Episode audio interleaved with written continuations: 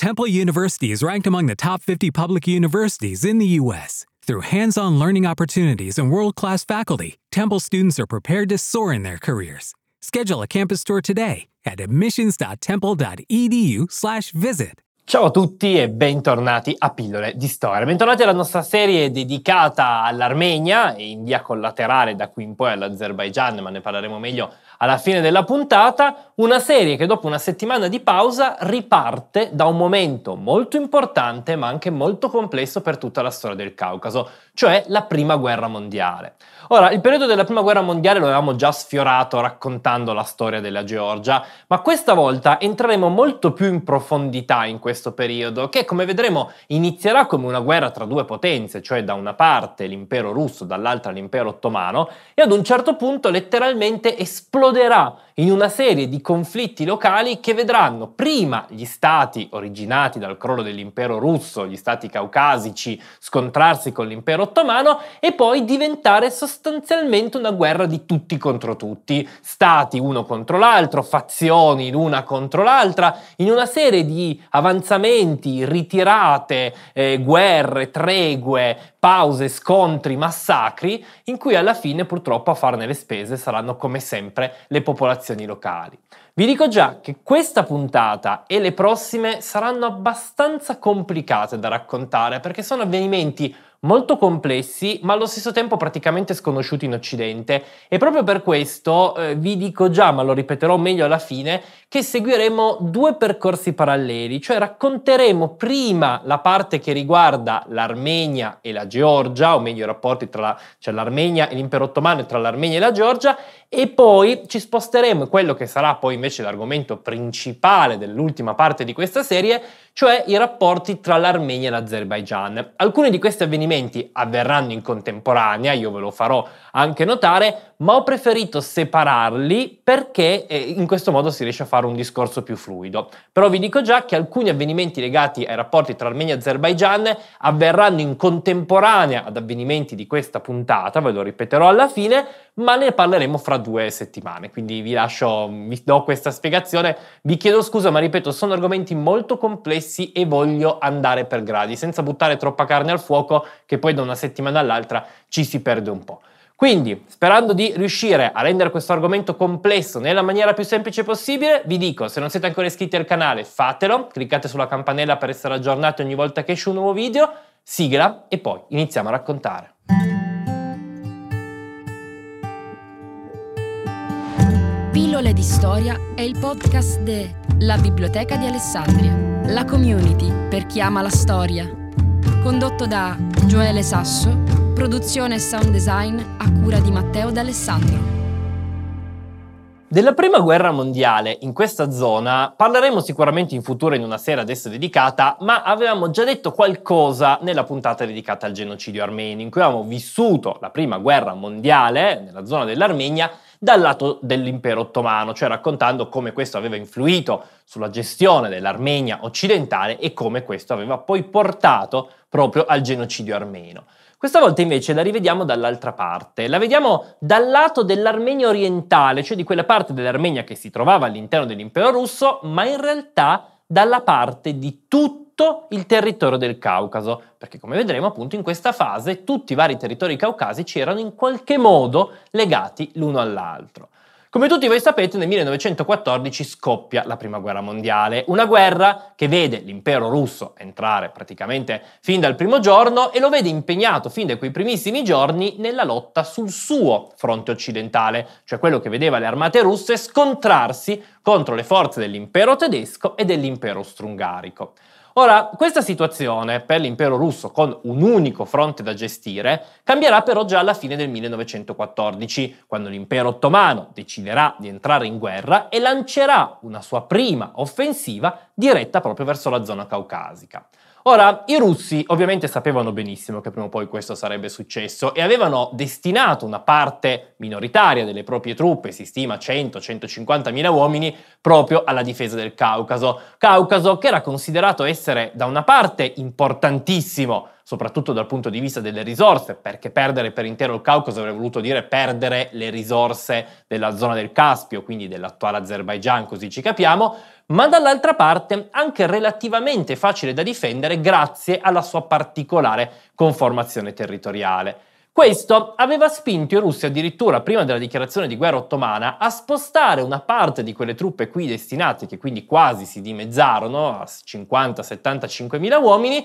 da questa zona verso occidente per andare a tamponare alcune delle falle che erano state aperte dalle offensive tedesca e austriaca. Il risultato, nonostante questo, fu che quando l'impero ottomano lanciò la sua prima offensiva alla fine del 1914, nonostante la disparità di forze che era stata raggiunta, le forze ottomane non riuscirono ad avanzare, perché se anche erano più numerose, grazie alle migliori difese russe, ma soprattutto grazie al miglior addestramento e al miglior armamento a disposizione dei russi, fu facile per loro riuscire a respingerle. Peraltro, in questa fase, molti armeni decisero di arruolarsi in delle brigate di volontari che si unirono proprio ai russi, alcune delle quali guidate dal generale Andranik, che verrà chiamato appunto generale prendendo questo ruolo durante la guerra, il quale era in realtà eh, un uomo che da molti anni lottava per l'indipendenza dell'Armenia, proveniente dall'Armenia occidentale, aveva lottato contro i turchi, stato, aveva partecipato a molti moti, a molte rivolte,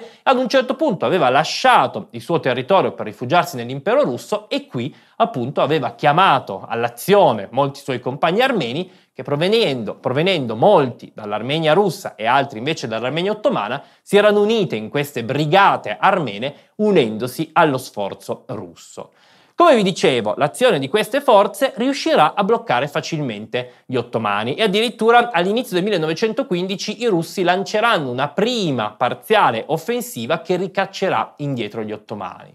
Il disastro però ci sarà con la successiva offensiva turca, che i turchi lanceranno con l'obiettivo di sfondare le linee russe e che invece si dimostrerà essere un completo disastro, con i turchi male armati e soprattutto molto mal guidati, che avranno delle perdite enormi, enormi, alcune divisioni ehm, turche perderanno addirittura il 90% degli effettivi, avendo delle perdite talmente grandi che i turchi dopo la loro fallita offensiva non saranno più neanche in in grado di reggere il fronte permettendo ai russi, che ripeto erano teoricamente minoranza numerica ma erano decisamente meglio guidati, di avanzare lungo il fronte raggiungendo la zona del lago Van. E in questa fase, che come abbiamo raccontato nella serie da puntata dedicata al genocidio armeno, inizia proprio la fase più buia del genocidio, quando i turchi iniziano a prendere la decisione non solo di attaccare le comunità armene come stava già avvenendo in quel momento, ma che tutti gli armeni fossero dei traditori, facendo così iniziare le deportazioni e il genocidio vero e proprio. Ma vi rimando a quella puntata per andare ad approfondire. Quello che importa a noi è che da questo momento i turchi persero completamente l'offensiva. Addirittura nell'inverno del 1916, quando nessuno se lo poteva aspettare, l'inverno nel Caucaso non è esattamente il momento migliore dell'anno per un, per un attacco, ma grazie a questo la sorpresa eh, russa riuscì ad avere effetto, nell'inverno del 1916 i russi lanceranno una loro grande offensiva che gli permetterà non solo di espandere il territorio da loro controllato, ma addirittura di occupare quella che era considerata la fortezza imprendibile per eccellenza dell'impero ottomano, cioè Erzurum sul Mar Nero, una fortezza che insieme a quella di Adrianopoli, che si trova in Tracia, quindi dalla parte opposta al confine occidentale dell'impero ottomano, era considerata una dei due capisaldi difensivi dell'impero ottomano. Questa offensiva dell'inverno del 1916 però sarà in effetti l'ultima. I russi, infatti, dopo aver raggiunto un accordo con l'intesa che prevedeva proprio l'occupazione russa di questa zona alla fine della guerra, in cambio dell'accettazione del fatto che le altre due potenze dell'intesa, cioè Francia e Gran Bretagna, si sarebbero sostanzialmente spartite il Medio Oriente, i russi, infatti, dopo questo accordo non furono più in grado di lanciare nuove offensive non per motivazioni militari, anche se in effetti la situazione sul fronte con la Germania stava peggiorando e altre truppe dovettero essere trasferite, ma soprattutto per motivazioni politiche. Nel marzo del 1917 infatti scoppiò la prima rivoluzione russa, quella passata alla storia come la rivoluzione borghese, che tolse una parte del potere eh, del, dell'imperatore dello zar, iniziando una nuova epoca per la Russia. Con quella rivoluzione, una parte delle forze russe che si trovarono al fronte decisero di abbandonare la loro posizione, lasciare quel confine che stavano presidiando, magari preparandosi per una nuova offensiva per rientrare insieme ai loro comandanti verso la Russia per partecipare a quella che molti temevano, bisogna dire a ragione, potesse diventare una nuova guerra civile. A questo punto i turchi avrebbero teoricamente potuto approfittarne. Avevano davanti a sé un esercito indebolito, perché non provare l'attacco? Non lo fecero perché in realtà anche l'impero ottomano, in questa fase, siamo all'inizio del 1917, si trovava in grande difficoltà su altri fronti, cioè più a sud, laddove proprio le forze dell'intesa, in particolare i britannici, stavano avanzando insieme alle forze arabe attaccando il fianco sud del, dell'impero. Questa situazione portò ad un 1917 in cui, ripeto, nonostante entrambi gli imperi si stessero indebolendo dal punto di vista militare, la situazione al fronte praticamente non cambiò. Nel mentre, come abbiamo già raccontato, gli ottomani si occupavano di massacrare gli armeni all'interno del loro territorio, ma questa è un'altra storia. Nel mentre però la situazione era cambiata per il Caucaso in toto anche dal punto di vista politico. Ora, noi fino adesso abbiamo sempre parlato del Caucaso come di una parte dell'impero russo e questo potenzialmente, tendenzialmente vero. Ma in realtà dal punto di vista prettamente amministrativo il Caucaso era gestito come un vicereame, come una colonia, sto semplificando molto, non è esattamente così, ma veniva gestito come un vicereame. Il risultato fu che quando appunto nel marzo del 1917 ci fu la prima rivoluzione, si dovette trovare un nuovo modo di gestire questa zona e venne creato il cosiddetto commissariato del Caucaso, cioè una zona appunto del Caucaso comprendente l'attuale Georgia, Armenia e Azerbaigian, più eh, i territori che erano stati fino a quel momento occupati dalle forze russe, che sarebbe stato gestito da una specie di piccolo Parlamento, piccola commissione, composta da quei parlamentari della nuova Duma russa che provenivano proprio da queste zone, creando praticamente un'entità autonoma all'interno della nuova Russia. Questo è importante perché non solo da questo momento inizia quasi un gioco delle due parti, con questa zona che un po' va verso l'autonomia, un po' rimane legato alla Russia, ma soprattutto gli ottomani da questo momento in poi inizieranno a considerare il Caucaso come qualcosa di staccato rispetto al resto della Russia,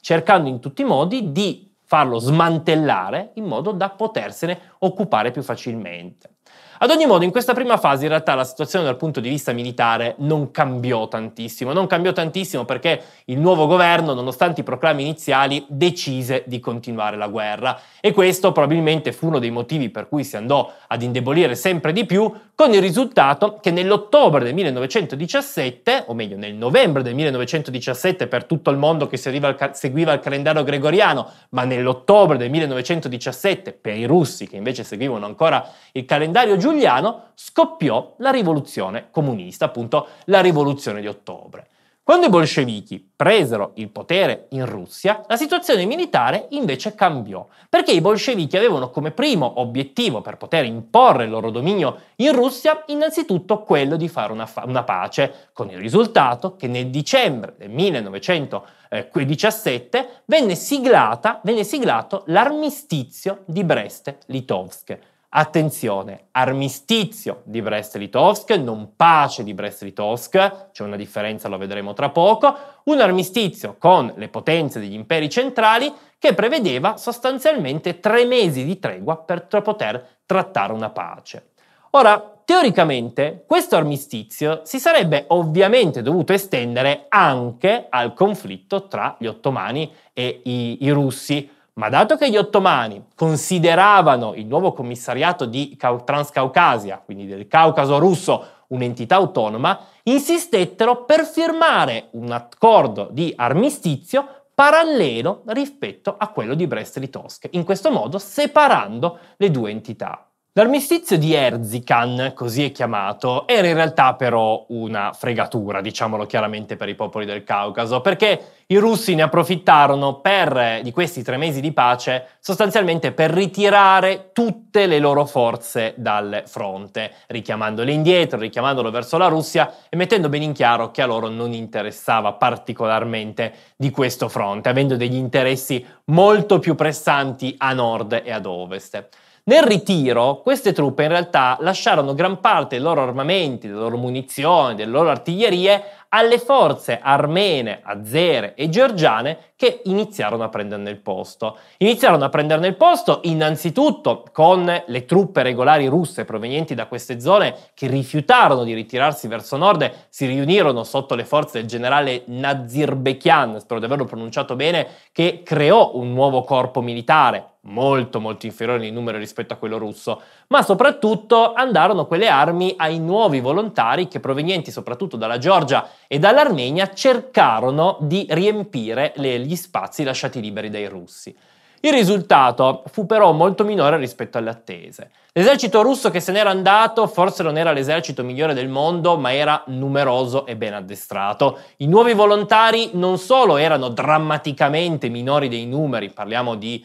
circa un terzo rispetto al numero di truppe precedenti, ma erano ovviamente molto meno addestrati rispetto ai russi, avevano partecipato a meno scontri, insomma una situazione che rischiava di diventare veramente molto complessa e ancora più complessa lo divenne quando nel febbraio del 1918 le forze turche decisero di interrompere quell'accordo di armistizio di pace e di attaccare nuovamente le posizioni nemiche. Ufficialmente la motivazione dell'attacco è quella eh, di ricacciare indietro delle forze di irregolari armeni che, così dicevano i turchi, erano penetrati all'interno del territorio turco e avevano attaccato alcuni villaggi, ma come è stato ampiamente dimostrato si trattava in realtà semplicemente di una scusa la motivazione era quella di un attacco coordinato tra le forze ottomane, quelle tedesche e quelle austro-ungariche, che al termine della data indicata dall'armistizio avevano deciso di fare un'ultima offensiva per obbligare il governo russo a cedere. A questo punto il governo russo si ritira sostanzialmente dalla zona del Caucaso, anche dal punto di vista politico, con il risultato che al posto del commissariato legato alla Russia nasce un vero e proprio governo autonomo del Caucaso, il cosiddetto Seim, formato proprio dalle tre etnie, georgiani, azeri e armeni, Tre etnie che, diciamolo chiaramente, non avevano in realtà gli stessi obiettivi, anzi erano parecchio litigiose fra di loro, ma che avevano comunque un obiettivo a breve termine molto prossimo, cioè quello di tentare di fermare gli ottomani. Il secondo obiettivo fu però anche quello di trattare una pace, perché il 5 marzo del 1918 il governo russo bolscevico di, eh, di, di Mosca decise di siglare la pace che porrà fine alla prima guerra mondiale eh, per la Russia, cioè la pace, in questo caso, di Brest-Litovsk. Oltre a perdite enormi sul fronte occidentale, questa pace di Brest-Litovsk aveva ovviamente effetti anche nella zona caucasica, dove il governo russo non solo accettava di restituire tutti i territori che aveva conquistato durante la guerra all'impero ottomano, ma addirittura di restituire tutti quei territori che i russi avevano conquistato nel 1877-1878, quindi la guerra eh, russo-turca di cui abbiamo parlato nelle scorse puntate, e che erano stati conquistati con il Trattato di Santo Stefano, sostanzialmente cedendo vaste zone dell'attuale Georgia e Armenia di nuovo in mani ottomane. Una cosa che il Seim, il governo del Caucaso, non poteva in nessun modo accettare o meglio, lo farebbero non fosse che la situazione militare diventa rapidamente tra- drammatica, con i turchi che ormai avanzano su tutti i fronti, rioccupano la zona del lago Van, espellono dai loro vecchi territori le forze nemiche e addirittura attaccano, rioccupano eh, la fortezza di Erzurum che ancora una volta si dimostra tutto fuorché imprendibile perché difesa da poche truppe armene e georgiane cade in appena 24 ore. A questo punto le forze del Seim tentano in tutti i modi di trattare con i turchi, di siglare un nuovo armistizio, di trovare un accordo di pace, cercano degli sbocchi all'estero, ma tutto quello che arriva sono degli aiuti economici dalla Gran Bretagna e poco più, circa un milione di sterline. Insomma, non arriva veramente aiuto, con i russi, i bolscevichi, che da una parte eh, rifiutano di accettare questo nuovo governo, tanto che cercheranno subito di riestendere il loro controllo sulla zona, ma lo faranno poi all'inizio degli anni venti, ma dall'altra parte rifiuteranno di inviare qualunque aiuto, sostanzialmente dicendo ai popoli del Caucaso di cavarsi andarsela da soli e di vedere un po' come andava. Gli ottomani, fin dall'inizio, diranno però che loro non avevano nessuna intenzione di trattare con uno Stato che Stato non era, che continuava a considerarsi parte della Russia, dato che gli ottomani con la Russia un accordo di pace lo avevano già siglato e si stavano semplicemente limitando ad occupare i territori che quel trattato aveva loro concesso. Gli ottomani dissero che se i popoli del Caucaso volevano veramente trattare, dovevano nascere veramente, dichiararsi autonomi dalla Russia. E così fu. Il 22 aprile del 1918 nacque la Repubblica Federale di Transcaucasia, con un governo centrale a Tbilisi che semplicemente riuniva i rappresentanti delle tre fazioni. Era una buona scelta? In realtà no. In realtà no, perché il motivo per cui gli ottomani avevano chiesto questo è perché oltre ai territori che avevano strappato direttamente ai russi con la pace di Brest-Litovsk, puntavano ad una guerra contro questa nuova Repubblica federale per strapparne altri, per estendere ancora di più il loro dominio verso il Mar Caspio. Il risultato fu che nonostante fin dall'inizio iniziarono le trattative fra i due governi, le armate turche non si fermarono e in questo modo portarono anche al crollo dell'unione fra i tre stati. Perché mentre le armate turche avanzavano verso nord, occupando anche territori attualmente in Georgia come la città di Batumi, le forze della discussione fra i tre stati aumentava sempre di più. Un perfetto simbolo di tutto questo fu la delegazione che venne mandata a trattare con i turchi. Ora, normalmente una delegazione diplomatica è composta da 4, 5, 6, 7 persone, insomma un numero limitato dato che devono sedersi a un colloquio Bene, la nuova Repubblica federale mandò ben 60 delegati che andavano a rappresentare tutte le varie anime degli stati, cosa che ovviamente venne presa in giro, diciamolo chiaramente, dai turchi che si chiesero se per trattare dovesse arrivare, dovessero arrivare tutti i popoli del Caucaso insieme, ma questa è un'altra storia. In realtà i tre stati, io li chiamo stati, in quell'epoca non lo erano, non solo territori, ma così ci capiamo, avevano ormai delle agende molto diverse. Da una parte c'erano gli azeri, che di fare la guerra non ne avevano nessuna intenzione, anche perché i territori che sarebbero stati conquistati dai, dai turchi non erano loro, senza contare che, essendo anche loro musulmani, non vedevano così di cattivo occhio un'avanzata dell'impero ottomano nel Caucaso. Dall'altra parte c'erano gli armeni, che non solo volevano mantenere il territorio che era stato loro concesso, tra virgolette, da Brest-Litovsk, ma volevano continuare la guerra per tornare a liberare anche l'Armenia occidentale, cercando di rioccupare quei territori che loro sentivano parte del loro dominio. E poi c'era la Georgia, Georgia che non solo voleva rioccupare i propri territori che erano stati strappati dai, dai, turchi, ma che per farlo era disposta ad abbandonare gli altri due stati e a cercare un nuovo alleato, pensate un po', nella Germania. Ora, voi direte, come la Germania? La Germania sono alleati dell'impero ottomano, perché dovrebbero fare un accordo con un nemico dell'impero ottomano come la Georgia? Beh, perché gli ultimi mesi di guerra in effetti furono molto convulsi. I rapporti tra la Germania e l'impero ottomano andarono progressivamente deteriorandosi, un po' per differenti vedute della guerra, un po' perché gli ottomani accusavano i tedeschi di non averli aiutati a sufficienza, un po' perché l'opinione pubblica tedesca alla fine era stata raggiunta dalle notizie del genocidio armeno e si stava schierando contro gli ottomani, un po' perché la Germania, che era ormai alla disperata ricerca di risorse, capì che forse la Georgia poteva essere un, un, buon punto di passaggio. E così la Georgia, sostanzialmente tradendo gli accordi con il resto della Repubblica federale di, di Transcaucasia,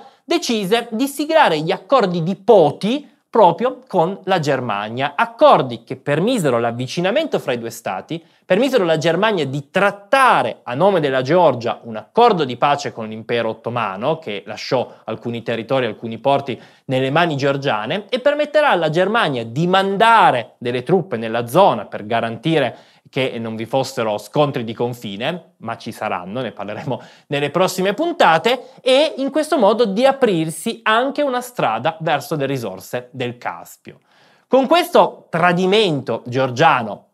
ma diciamolo chiaramente, ormai il tradimento era comune, la Repubblica Federale di Transcaucasia si andò a dissolvere. Prima ne uscirono i georgiani e poi ne uscirono armeni ed azeri, con il risultato che a questo punto ognuno dei popoli pensava a sé.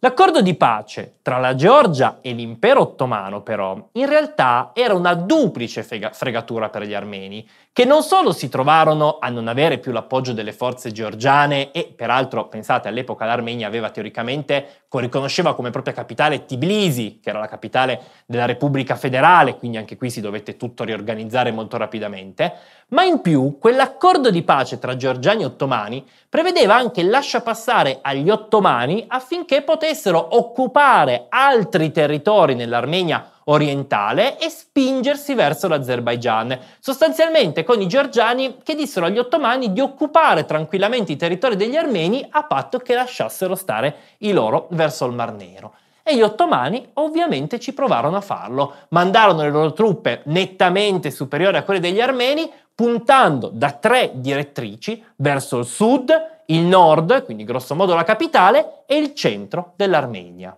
Gli armeni tentarono una difesa disperata. Negli ultimi giorni di maggio, tra il 20 e il 25 maggio del 1918, quello che rimaneva delle loro truppe si scontrarono con le forze turche. La popolazione cercò in tutti i modi di aiutarli, facendo arrivare cibo, rifornimenti, armi il più possibile, supporto militare e logistico per cercare di fermare le forze ottomane, in una situazione che diciamo ormai era letteralmente apocalittica, con centinaia di migliaia di persone che si spostavano attraverso la linea del fronte, fuggendo dai territori che venivano rapidamente rioccupati dagli ottomani, dove ovviamente i genocidi e i massacri ai danni degli armeni stavano continuando, cercando di spostarsi sempre più verso est, cercando di rafforzare le posizioni armene. In tre battaglie, la più famosa delle quali è quella di Sardarabad, tre battaglie che sono molto ricordate oggi in Armenia, gli armeni riuscirono però nell'impossibile, riuscirono a fermare le forze superiori turche bloccando la loro avanzata e mandandole in rotta. Queste tre vittorie che nell'idea del governo della nuova Repubblica Armena, la prima Repubblica Armena eh, della storia che nacque proprio in quei giorni dalla dissoluzione della Repubblica Federale di Transcaucasia, queste tre vittorie avrebbero dovuto aprire la strada per una controffensiva. Quelle tre vittorie avrebbero, quella era l'idea dei governanti della Repubblica Armena, permesso di rioccupare tutti i territori armeni. La realtà però era ben diversa. Quelle tre vittorie erano state pagate ad un costo altissimo. Gli armeni avevano perso tantissimi soldati, avevano perso equipaggiamenti, avevano quasi finito le munizioni e mentre gli ottomani potevano rimpolpare le loro forze e tornare ad attaccare, gli armeni non ne avevano più la possibilità. Nonostante quelle tre vittorie, le forze ottomane rimanevano a pochissimi chilometri da Yerevan, la nuova capitale dell'Armenia, rimanevano saldamente nel territorio armeno e nessuno poteva scacciarli. Il risultato fu che i delegati armeni furono costretti a chiedere la pace, pace che venne siglata a Batumi, in quel momento occupata eh, dagli, dagli, ottomani, una pace che prevedeva che una parte dell'attuale Armenia, dell'Armenia orientale, passasse sotto il governo turco. Turchi che in più avrebbero avuto il, il, la possibilità di avanzare anche verso sud e verso nord, andando ad occupare delle ferrovie che li mettevano in comunicazione con gli azeri. Insomma, una debacle colossale che avrebbe rischiato di far scomparire quasi completamente l'Armenia, ma che come vedremo nella prossima puntata sarà completamente ribaltata da un altro avvenimento, cioè il crollo dell'impero ottomano, la fine della prima guerra mondiale, i nuovi accordi di pace che avrebbero concesso altro spazio all'Armenia. Tutto questo voleva dire pace per quella zona? No, perché gli armeni presto, proprio su quel fronte, sarebbero andati a scontrarsi con i georgiani in una breve guerra tra ex alleati di cui parleremo nella prossima puntata. In stessi, questo stesso periodo, nel marzo-aprile del 1918, quindi mentre avveniva ciò che vi ho raccontato, poco più a est, nei territori dell'Azerbaigian, avveniva però qualcosa di molto più terribile. Forze georgiane guidate eh, da vari, scusa, forze armene guidate da vari esponenti eh, del, della, dell'Armenia, militari dell'Armenia unite a forze bolsceviche, avrebbero attaccato la popolazione azera provocando un vero e proprio massacro, passato alla storia come il massacro di marzo. Questi scontri, che avrebbero portato, ne parleremo tra due puntate, a una situazione molto particolare dal punto di vista politico nella zona, avrebbero fatto ancora più crollare le relazioni tra l'Armenia e l'Azerbaigian e avrebbero portato alla prima vera guerra tra i due stati che scoppierà appunto nel 1918 e che continuerà fino a quando i sovietici non rioccuperanno tutto il Caucaso. È una situazione complessa? Ve l'avevo detto all'inizio, spero che questa prima parte sia stata comprensibile, come sempre ho cercato di tagliare semplificare per non rendere le cose troppo complesse,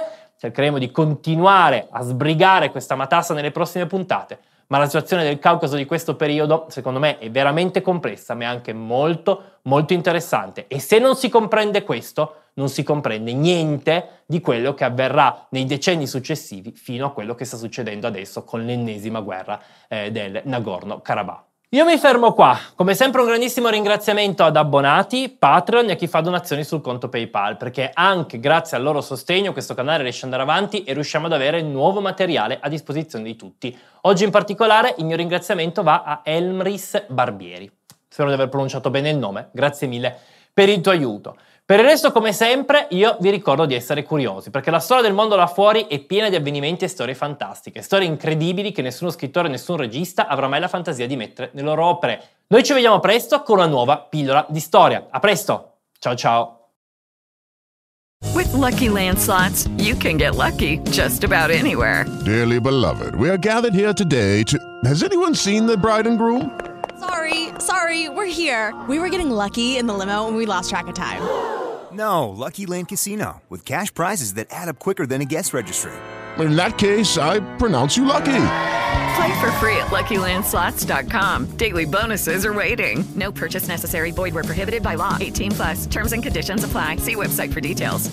Hello, it is Ryan, and I was on a flight the other day playing one of my favorite social spin slot games on ChumbaCasino.com. I looked over the person sitting next to me, and you know what they were doing? They were also playing Chumba Casino. Coincidence? I think not. Everybody's loving having fun with it. Chumba Casino is home to hundreds of casino-style games that you can play for free anytime, anywhere even at 30,000 feet. So sign up now at ChumbaCasino.com to claim your free welcome bonus. That's ChumbaCasino.com and live the Chumba life. No purchase necessary. VGW. Void prohibited by law. See terms and conditions. 18 plus.